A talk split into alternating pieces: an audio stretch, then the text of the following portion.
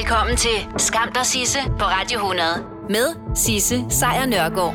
Ja, velkommen til. Det her, det er som bekendt bare en podcast. Hvis du vil høre The Real Deal, så er det hver dag 12-15. Men nu har jeg altså samlet det, som jeg synes, der er skamløst godt fra sidste uges program i en podcast til dig. Hey, det var så lidt.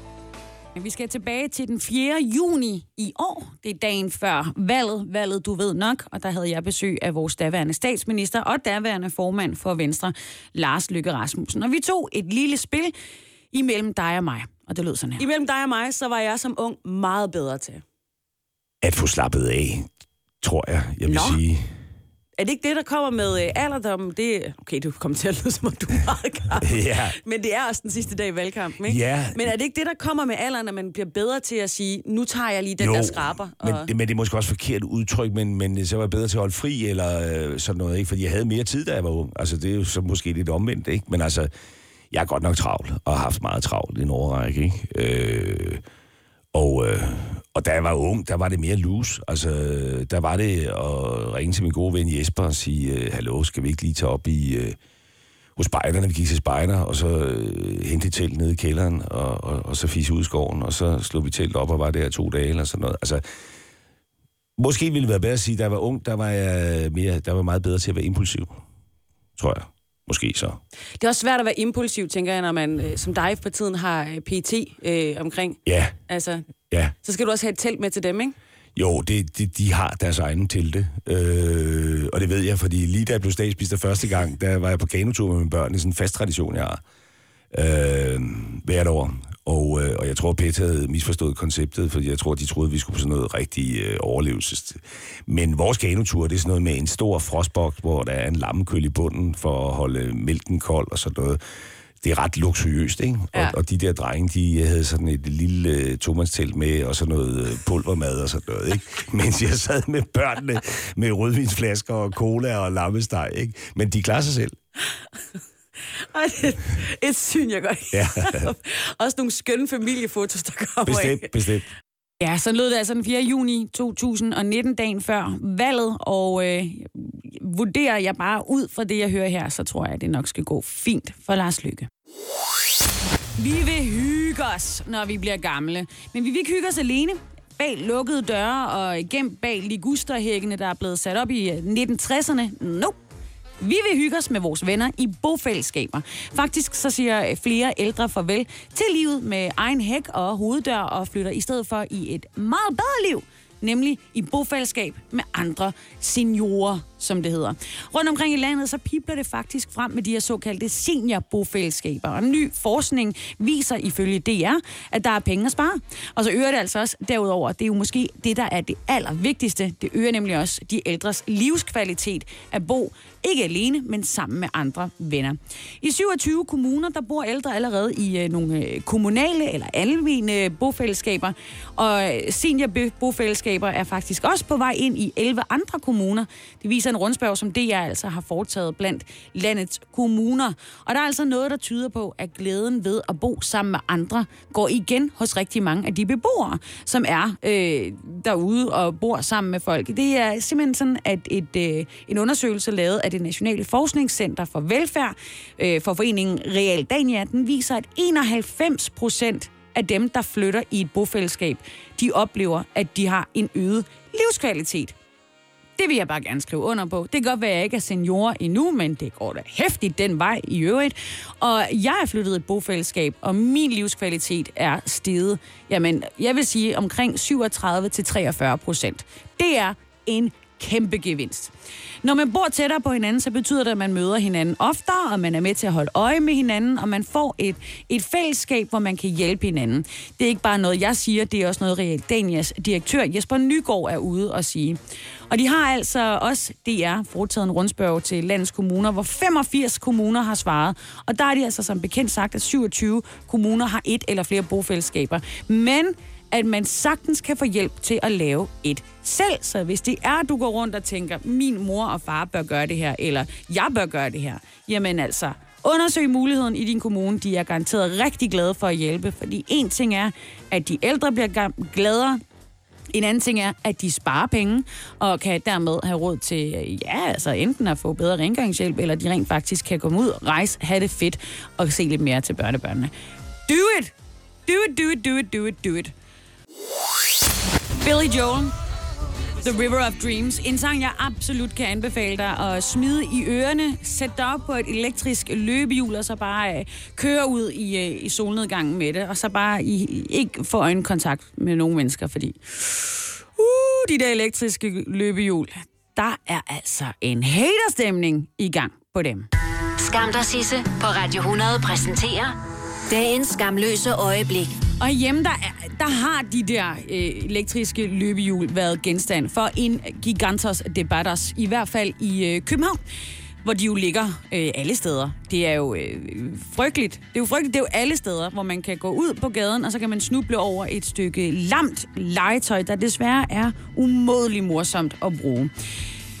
Og nu kan det faktisk godt se ud som om, at der kan komme endnu flere af de her elektriske løbehjul. Fordi en af verdens øh, største bilfabrikanter har faktisk vurderet, at det elektriske løb- løbehjul fremover skal være ekstra udstyr i deres biler. Det er Kia, der har afsløret en ny prototype på et elektrisk løbehjul, som altså kan ende med at blive integreret i fremtidige Kia-modeller, altså de her Kina-biler. Øhm, og tanken er så, at de her løbehjul skal bruges på de første og sidste kilometer, når man er en pendler.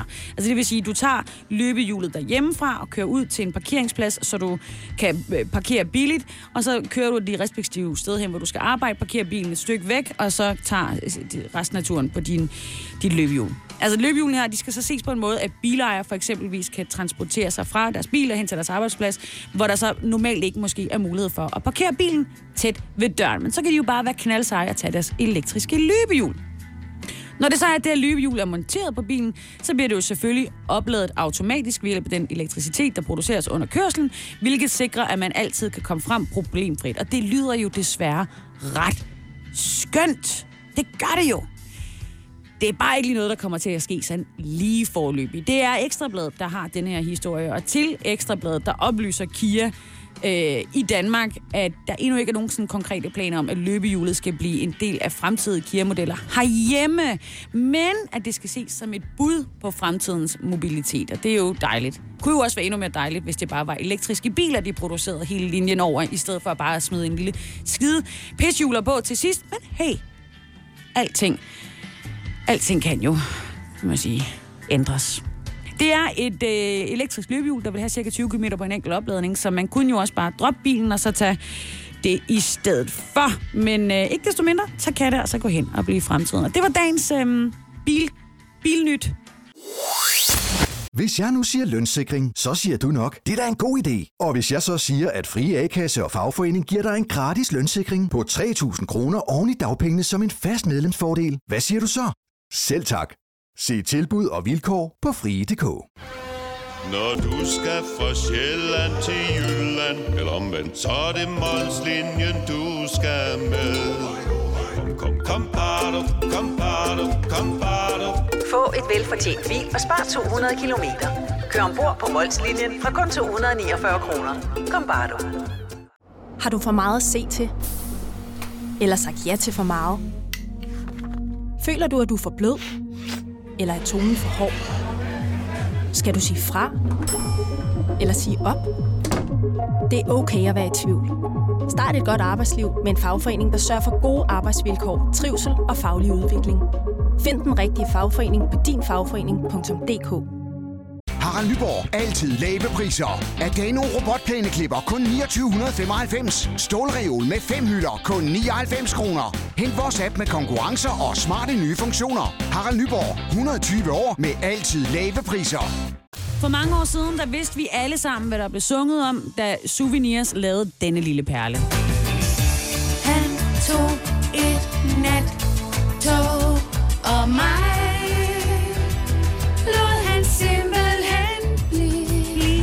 Sådan der. I dag, der aner de færreste, ja, de unge under 25 i hvert fald, hvad et nattog er, og end sige, hvordan det fungerer. Og det er fordi, at de ikke rigtig er der mere, og de har ikke været i Danmark siden 2014. I det her forår, der tog jeg turen fra København til Wien med tog. En tur, der varede 20 timer, kostede 10 gange mere end flybilletten. Men fordi vi ikke måtte flyve længere hjem, så vurderede jeg, at det skulle testes. Uha. Det var en lang tur. Det var skønt, men den var også lang. Og i Hamburg, der er der jo så nattog videre ud i Europa, men DSB er en, en lost cause. Det er tabt, det er elendigt.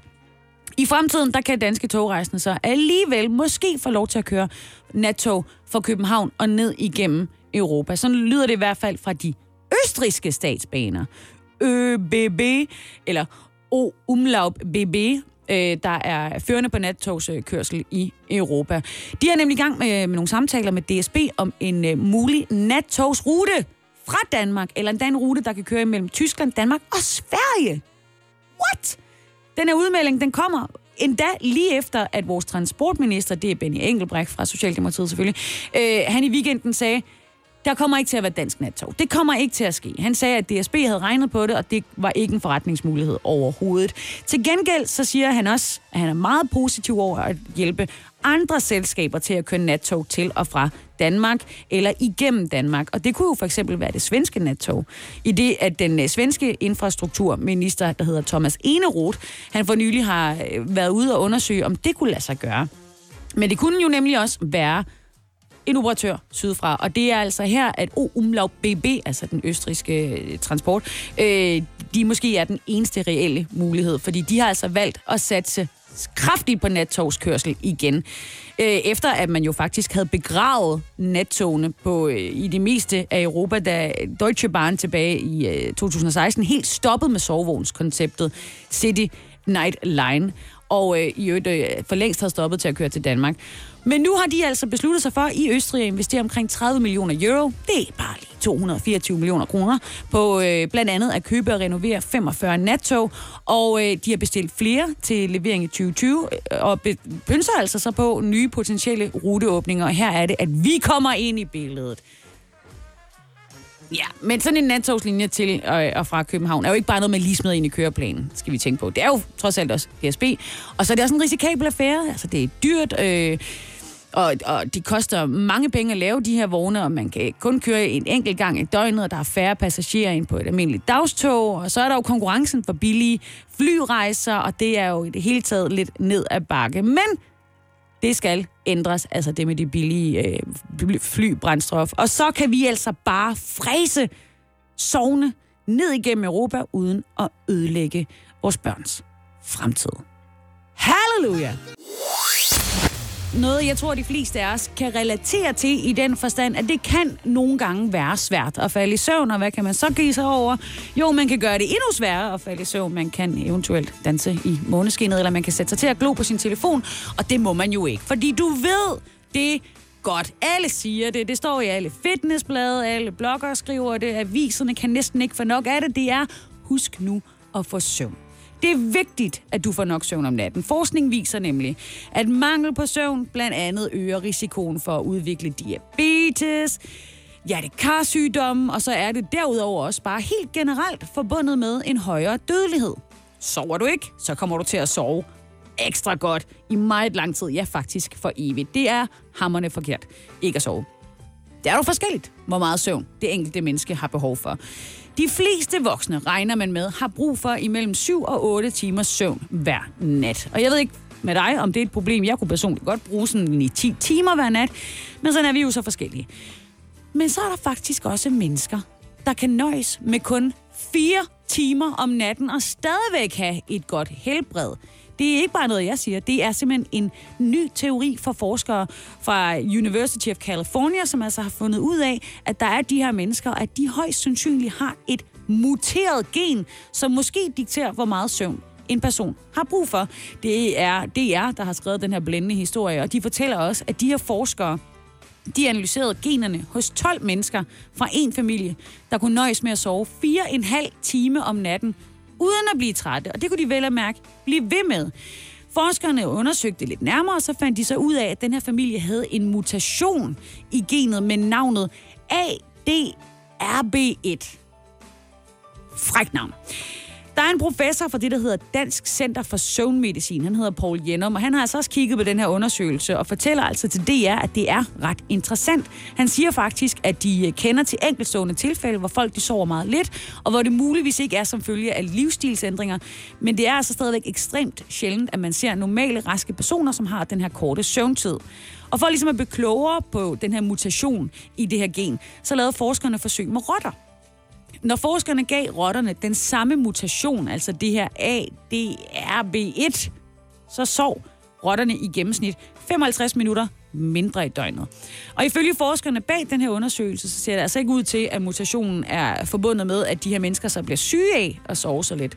Faktisk ikke, så ser det ud som om, at de rent faktisk fungerer lige så godt som alle os andre. Tidligere der, så har det her forskerhold også fundet nogle lignende mutationer i andre gener, og spørgsmålet er, hvorfor vi andre så ikke har fået de her ret fordelagtige funktioner i kroppen. Og ifølge en af forskerne bag undersøgelsen, så kan det altså skyldes, at vi har udviklet de her mutationer sent i menneskehistorien, og derfor ikke har nået at sprede sig særlig meget, altså genet. Ligesom vi får nye mærkelige knogler i nakken, fordi vi sidder bukket over vores telefon hele tiden. Og goddamn, jeg er bange for, at min datter muligvis har fået det her gen. Men hvad gør man så, hvis man bare gerne vil sove og sove ordentligt? Jamen altså, say no more. Efter Carl William får du besked. Og ja, der er nogle mennesker derude, meget, meget sjældent, og herhjemme nærmest ikke, der har det her muterede søvngen, der gør, at de kan nøjes med at sove fire en halv time om natten, og stadigvæk være veloplagte, friske, og bare være fire timer foran os andre hele tiden. Og det er vel fint nok. Men der er altså også bare rigtig mange af os derhjemme, der sover dårligt. Faktisk sover 46 procent af os danskere dårligt om natten. Det viser en undersøgelse, som DR har, øh, har bragt. Og de har derfor også været så søde at rekvirere en lille liste til os, der ikke kan finde ud af det der med søvn. Altså os, der, der prøver igen og igen at gå tidligt i seng, og alligevel ender med at ligge vågen til klokken 2-3 stykker. Der er fem gode råd. Den første er, og den den giver vel egentlig sig selv efterhånden, men pak din skærm væk. Det er det lys fra din telefon eller din tablet, som gør, at du har, du, du har sådan en nedsat udskillelse af det her søvnfremmende hormon, der hedder melatonin, og det kan altså udsætte søvnen med op til en time. Så der har du allerede der en mulighed. Hvis du bare slukker telefonen og går i seng, uden at tage den med ind i soveværelset. Nummer to, det er, at du skal prøve at lave en god rytme. Noget af det vigtigste for en god søvn, det er altså rytmen. Stå op og gå i seng på det samme tidspunkt hver dag, og der mener de altså også i weekenden. Noget andet er at stå op. Altså hvis du ligger søvnløs, er det en god idé at stå op. Fordi hvis kroppen først forbinder sengen med søvnbesvær og frustration, jamen så kan det være, at det sætter sig. Og det vil sige, at du får endnu sværere ved at gå i seng. Så hvis det er, at du ikke kan finde ud af at falde i søvn, stå op af sengen, gå ind i et andet rum, slap af og prøv så igen 20 minutter senere. Det fjerde råd, det er, du må ikke panikke. At du må ikke ligge der og sige, nu har jeg kun 3,5 timer til at sove, nu har jeg kun 2,5 timer til at sove. Den panik, det gør, at du overhovedet ikke kan.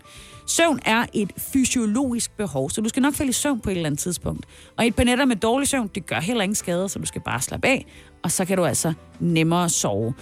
Så slap af, ingen panik. Nummer 5. Du skal altså også huske at gøre tid til at kunne sove. Du skal prioritere søvn, det er mega vigtigt. Det er lige så vigtigt som at få mad, trække vejret og motionere. Og det er altså så især de her unge mennesker, som sover uregelmæssigt. Det kan være, at de sover et par timer den ene nat, og et halvt døgn den næste. Det ved vi jo godt. Natten til fredag, tre timer søvn, og så hele lørdag dag, der sover de mere eller mindre. Og det er ikke godt for kroppens øh, indre ur. Så du skal prøve at sove nøjagtigt det samme antal timer hver nat, og så skulle den fungere. Så skulle du faktisk være kureret. ja, helt sikkert. Det var så lidt Nå for søren, har du svært ved at komme ud af sofaen og komme ud og løbe, så kunne vi to eventuelt lave en klub. Jeg mener, hvordan gør man egentlig, når man først har sat sig ned, hvordan kan nogle mennesker så rejse sig igen, svinge noget tøj på, drøne afsted igen og igen, og dermed også komme i god form? Well, der er nogle forskere, der har svaret.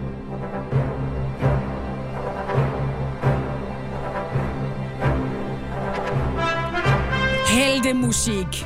Kan du mærke det? Det her musik, det gør det for dig. Det er altså en gruppe forskere fra Universitetet i Bergen, som har øh, i et nyt forsøg vist, at heroisk musik ikke bare påvirker vores følelser. Det skulle også være i stand til at give os mere motiverende tanker. Altså, vi kan bedre. Vi føler det bedre, hvis vi hører musik, som for eksempel det her. Eller hvis du måske er mere til, I don't know, det her. Så kan du muligvis være den, der kommer ud og løbe. Altså, vi føler, vi har det bedre, vi har den, vi kan godt. Vi kan godt komme ud og løbe, hvis temaet for eksempel var fra, ja, som du lige hørte, Indiana Jones, eller som det her Game of Thrones-temaet, det brager ud i ørerne på os, så kaster vi os ud på vores heldetogter. Eller løbeture. Så du kan jo for eksempel sætte den her på. Det er temaet for Game of Thrones, som jeg lige sagde. Eller du kan, hvis du er øh, typen, der måske er lidt mere old school, tag den her, som jeg lige brugte.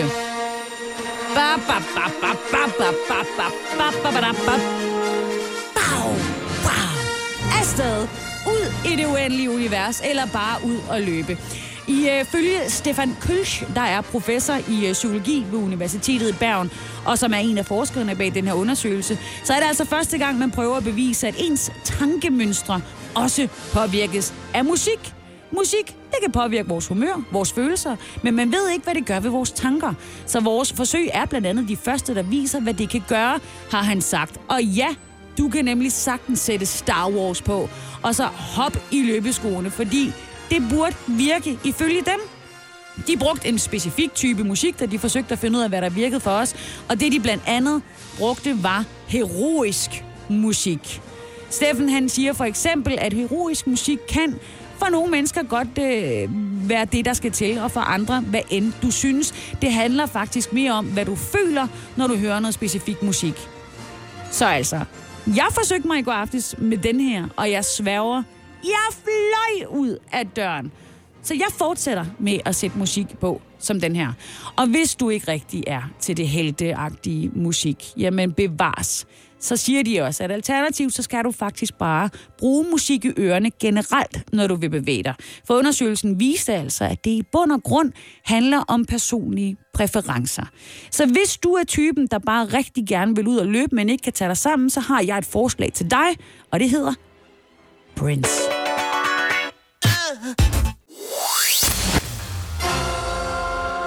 Nå, så skete det altså i weekenden.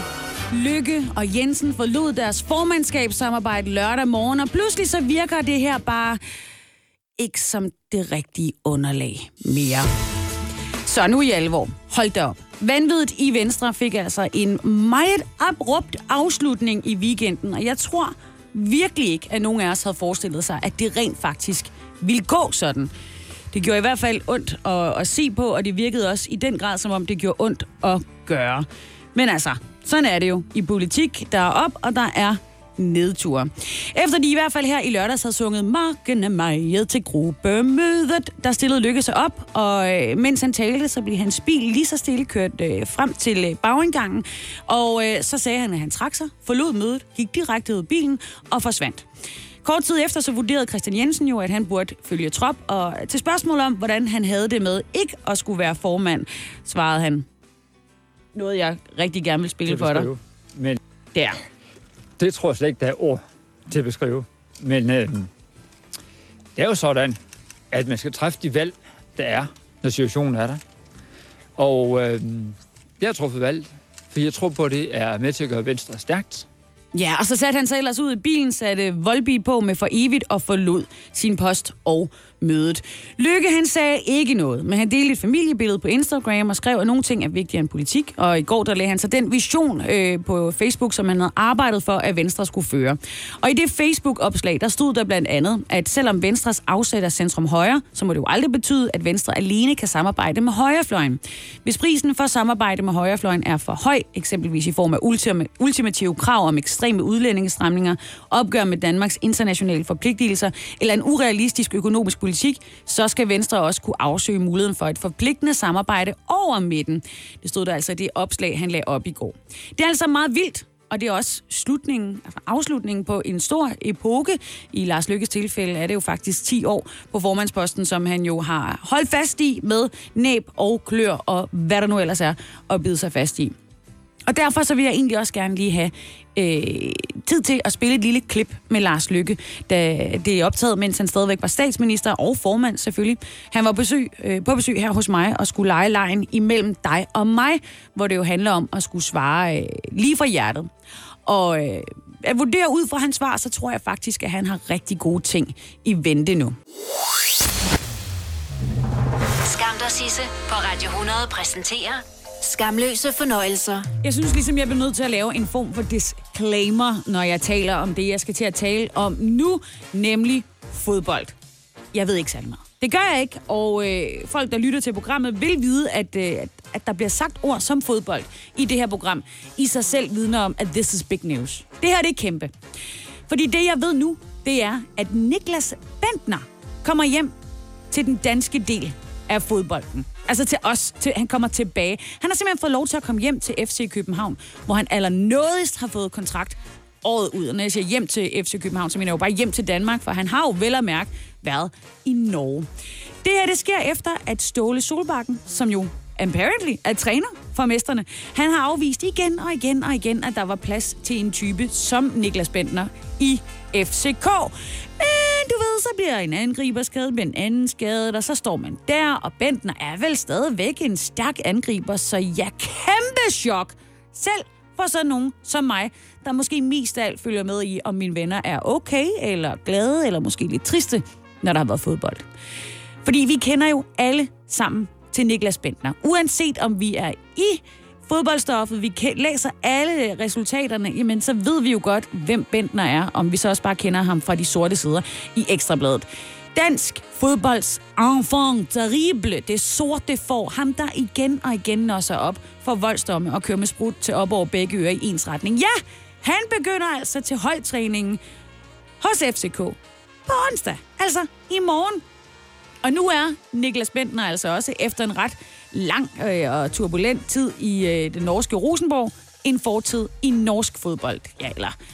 Altså, jeg ved jo faktisk ikke, hvor meget han egentlig spillede fodbold. Han fik i hvert fald set en del norsk fodbold fra bænken, så vidt jeg kan læse mig frem til. Det er øh, simpelthen sådan, at han blev frosset ud i øh, Rosenborg, hvor han ankom i 2017. Han blev i den første sæson ligatopscorer, men så gik det altså ned ad bakke, og derfor har han ikke rigtig spillet en kamp siden april i år. Han skriver selv, at det ikke var med min gode vilje, at jeg lå stille over sommeren, men pausen har i det mindste gjort mig klogere på, hvor jeg står i min karriere, og jeg er overhovedet ikke træt af fodbold. Jeg er sulten og motiveret som aldrig før, og det er jo et eller andet sted et meget godt udgangspunkt, når han har fået lov til at vende tilbage til Danmark. Men jeg synes faktisk personligt, det er meget sejt af Ståle Solbakken, og jeg glæder mig rigtig meget til at se, hvordan det går med Niklas Bentner. Altså, han er jo stadigvæk dygtig. 3100. Så mange opskrifter finder du på nemlig.com. Så hvis du vil, kan du hver dag de næste 8,5 år prøve en ny opskrift. Og det er nemt. Med et enkelt klik ligger du opskriftens ingredienser i din kog, og så leverer vi dem til døren. Velbekomme. Nem, nemmer, nemlig. Når du skal fra Sjælland til Jylland Eller omvendt, så er det Molslinjen, du skal med Kom, kom, kom, bado, kom, bado. Få et velfortjent bil og spar 200 kilometer. Kør ombord på Molslinjen fra kun 249 kroner. Kom bare du. Er du klar til årets påskefrokost? I Føtex er vi klar med lækker påskemad, som er lige til at servere for dine gæster. Bestil for eksempel en klassisk påskefrokostmenu til 115 kroner per kuvert. Du får også klassisk smørbrød til blot 29 kroner per styk. Se mere på føtexudafhuset.dk og bestil din påskefrokost i god tid. Harald Nyborg. Altid lave priser. Sjehpak. Højtryksrenser. Kun 299. Møbelhund til 150 kilo. Kun 49 kroner. Tilmeld nyhedsbrevet og deltag i konkurrencer om fede præmier på haraldnyborg.dk. 120 år med altid lave priser. Så lad os kaste os over det her. Skam dig, Sisse på Radio 100 præsenterer Skamløse fornøjelser.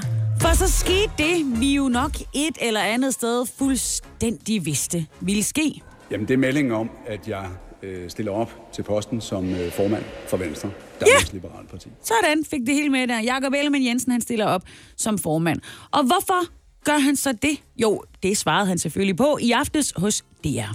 Det er et godt spørgsmål. Jeg tør ikke at lade være. Vi har været ude i et øh, stormvejr her i i den seneste tid.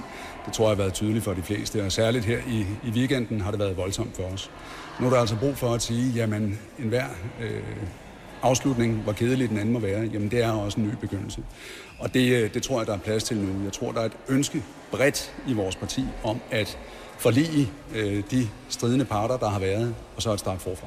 Ja, så når en dør lukker, så åbner Jakob Ellemann sig op for en formandspost. Kæmpe, kæmpe tillykke med det i øvrigt. Ellers så går han op i et øh, fyrtårn, om man vil, fordi der skal jo være øh, en mand, der kan holde styr på de storme, der florerer i Danmarks store borgerlige parti. Jamen, der er ikke nogen tvivl om, at det er et øh, voldsomt stormvejr, som, som vi har været ude i her i de seneste uger, øh, kulminerende med en øh, for at sige det som det er, øh, rigtig øh, ubehagelig weekend.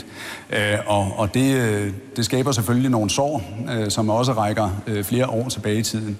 Så det er jo ikke nogen øh, nem opgave, som vi i fællesskab står overfor her. Øh, til gengæld så lader der altså til at være en stor velvilje i forhold til at, at tage fat på at løse den opgave, som vi skal løfte i fællesskab nu.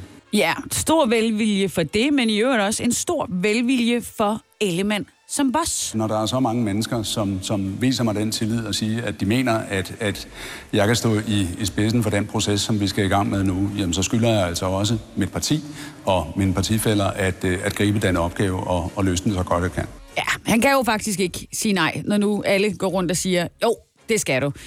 Så det forstår man jo så udmærket. Man fristes faktisk lidt til at bruge hans fars ord, godt nok lidt mærkeligt øh, brugt ifølge Ekstrabladet, men øh, til at sige, den er hjemme. Sådan er det. Især når han alligevel også har formået at komme hele den her vej, altså hele vejen til tops, uden at få beskidte fingre. Jamen, jeg bilder mig ind, at min fordel den er, at jeg ikke har været engageret i nogle af de øh, fløjkrige, for at sige det som det er, der har øh, martret vores parti i, igennem en periode. Øh, og øh, så, øh, så mener jeg selv, at jeg er god til at finde, finde løsninger og være den, den pragmatiske type, som, som lytter til folk og siger, hvor er, det, øh, hvor er det, vi kommer til at gøre ondt på hinanden en gang imellem, og så undgå det og formulere vores politi- politik øh, derefter. Ja, og bemærk i øvrigt hans ordvalg nu, når han siger, at han har været god til at vriste sig fri fra at være i den ene eller den anden del af fløjkrigen. For en af de ting, som der jo for alvor smed Lars Lykke af posten som formand, det var, da han rakte ud hen over midten og spurgte, er der mulighed for et samarbejde med Frederiksen? Altså, kunne vi få en VS eller en SV-regering? Og bemærk nu her, hvordan Jakob Ellemann, han stille og roligt holder sig ude af den på vanlig vis ved at sige, men det er ude af mine hænder. Man må sige, den, øh, den dør på klem fik Mette Frederiksen jo sparket noget sig eftertrykkeligt i. Øh, det ønskede hun ikke. Hun ville basere sig på den yderste venstrefløj. Så den diskussion, den er jo slet ikke aktuel. Ja, og det var den jo så alligevel lidt, når den nu kunne smide lykke af formandsposten. Og det er jo altså stadig bare øh, sådan, at der er en gennemsyret krig i partiet om de skal læne sig op af de borgerlige, hvis de borgerlige hedder Ny Borgerlige og Dansk Folkeparti, eller om de skal arbejde hen over midten, selvom at midten også består af radikal venstre.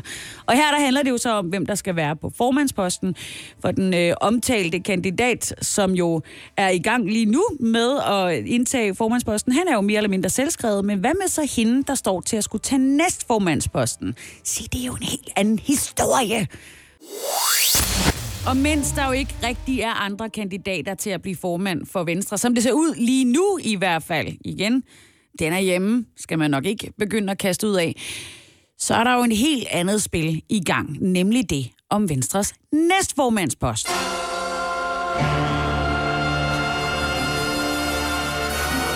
En post, som Christian Jensen jo har besiddet i uendelig mange år, og hvor de fleste nu er begyndt at pege på en anden kandidat, nemlig Inger Støjberg. Mange har været ude og give hende deres offentlige støtte. Vi snakker om Sofie Løde, Carsten Lauritsen, Lars Christian Lillehold, Michael Ostrup Jensen, Preben Bang Henriksen, Markus Knud, Britt Bager, Erling Bonnesen, Thomas, Daniel, Thomas Danielsen eller Carsten Kismeier.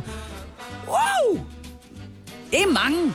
Og i et interview med Jyllandsposten, så siger Ellemann faktisk også, at Inger Støjberg er et rigtig godt bud. Det sagde Lars Løkke Rasmussen i øvrigt også om Christian Jensen, dengang han blev adspurgt om, Christian Jensen kunne være formand for Venstre. Han er et rigtig godt bud, og se hvordan det så gik. Men til trods for alle de navne, som jeg lige ramsede op, så er det ikke alle, der har givet Støjberg deres fulde opbakning. Faktisk er der sådan, at øh, i baglandet en vis virak omkring, at hun med sin meget klare kurs i udlændingepolitikken deler mere, end hun samler. Ligesom det anses for risikabelt at lægge en, ja, hvad kan man kalde det, færdig model over de delegerede på det her ekstraordinære landsmøde, der kommer om et par uger, hvor et nyt formandskab skal vælges. Så det er alt sammen stadigvæk op i luften. Inden det gruppemøde på Christiansborg i går, der var der også flere venstrefolk, som der jo selvfølgelig støttede Jakob Ellemann, men var mere tøvende med at svare på, hvem de så som næstformand. For eksempel Martin Gersen. Skatte, erhvervsskatteordfører. Han sagde, at det var så sandelig et godt bud, men der kunne jo også godt være andre, og måske man skulle give Jakob mulighed for at vælge en. Så var der øh, beskæftigelsesordfører Hans Andersen, som øh, også synes, at Ellemann er spot on. Men det der med næstformanden, der var der ikke rigtig nogen kommentar. Der skal lige falde lidt ro på, og det har jo været en dramatisk weekend, og uh, og sådan noget. Og der er også, øh, ja, Ellen Trane Nørby, som er ude at sige, i don't know, om det skal være Inger Støjberg. Og det er jo fint nok. Helt fint. Det, der jo så også bare er ret interessant, det er, at Berlingske har gravet i det, og det viser sig, at Ellen Trane Nørby faktisk har forhørt sig hos sine partifælder, om der vil være opbakning til andre næstformandskandidater end lige præcis Inger Støjberg, som også var nærmest hjemme. Heriblandt Ellen Trane Nørby selv. Så det kunne jo godt være, at den tidligere sundhedsminister måske skulle ind og så vise sig for at være den næste næst for kvinde i partiet, der bliver ved med at give og give. Under alle omstændigheder, vi har lang tid til den 21.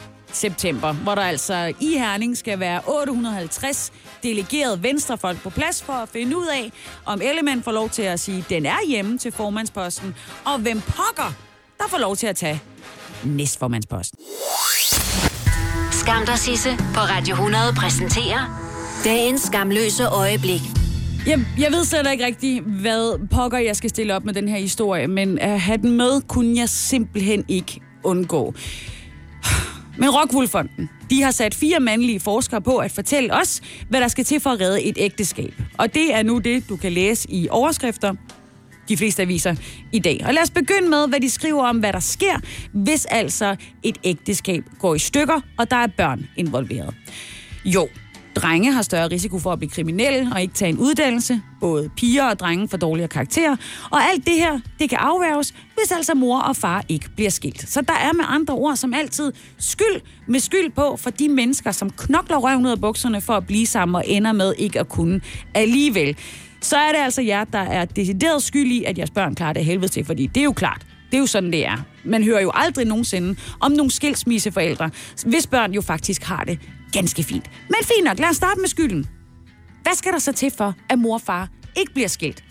Well, jo, det er da lige ud af landevejen. Mor, hun skal tage mere af husholdningsarbejdet. Ja, det er basically det, de skriver. Hvis mor hun tager 60% mere af husarbejdet, så skrider far ikke. Eller mor, for den sags skyld. Og jeg ved ikke rigtig, hvor jeg skal begynde. For øh, bliver mor lykkeligere i ægteskabet af at støvsuge mere, end hvis far gør det? Bliver mor mere glad, hvis hun kan komme hjem efter en 8 timers arbejdsdag, hente børnene, handle, lave maden, rydde op efter maden, putte ungerne og far så støvsuger? Er det så bare lige det, der skal til, før hun ikke skrider? Hvad med alle de andre ting, som kan være en skilsmisse? Ifølge en undersøgelse fra Gallup, så var den hyppigste årsag til skilsmisse for et par år siden utroskab. Fejlslagen kommunikation. En følelse af, at ens partner ikke længere er den person, man giftede sig med. Ja, altså utroskab er en skilsmisseårsag, som der går igen i forskningsprojekter, både herhjemme og verden over. Og forklaringen er, at den bryder med den monogami, som mange par mener er essentiel i et ægteskab. Når den ene så går ud og knaller den anden, jamen så synes man ikke rigtigt, at man har den længere. Det er der i hvert fald mange, der har det på den måde. Men tror du så virkelig, at det, der holder et ægteskab sammen, det er, at mor lige støvsuger, og ikke, at så lader mor være med at gå ud og knalde en anden, fordi hun støvsuger for meget hele tiden, og han fatter ikke en ting. I don't know. Men altså, Rockwoolfonden gør åbenbart. Kære, kære, kære par, alle sammen, jeg er ikke forsker. Mit forhold er langt fra perfekt. Men du skal aldrig nogensinde tro, at hvis du støvsuger lidt mere, vasker lidt mere tøj, laver lidt mere mad, sørg for, at du laver lidt mere ulønnet arbejde derhjemme, hvor selve arbejdet jo er en løn i sig selv, at så bliver du ikke forladt. Ej, sådan hænger den ikke sammen. Man knaller stadigvæk udenom, selvom man har støvsuget. Og helt ærligt, hvis du bliver forladt over, at du ikke gjorde nok rent, så var det nok ikke den rigtige til at begynde med. Skam dig, Sisse, på Radio 100. Med Sisse Sejr Nørgaard.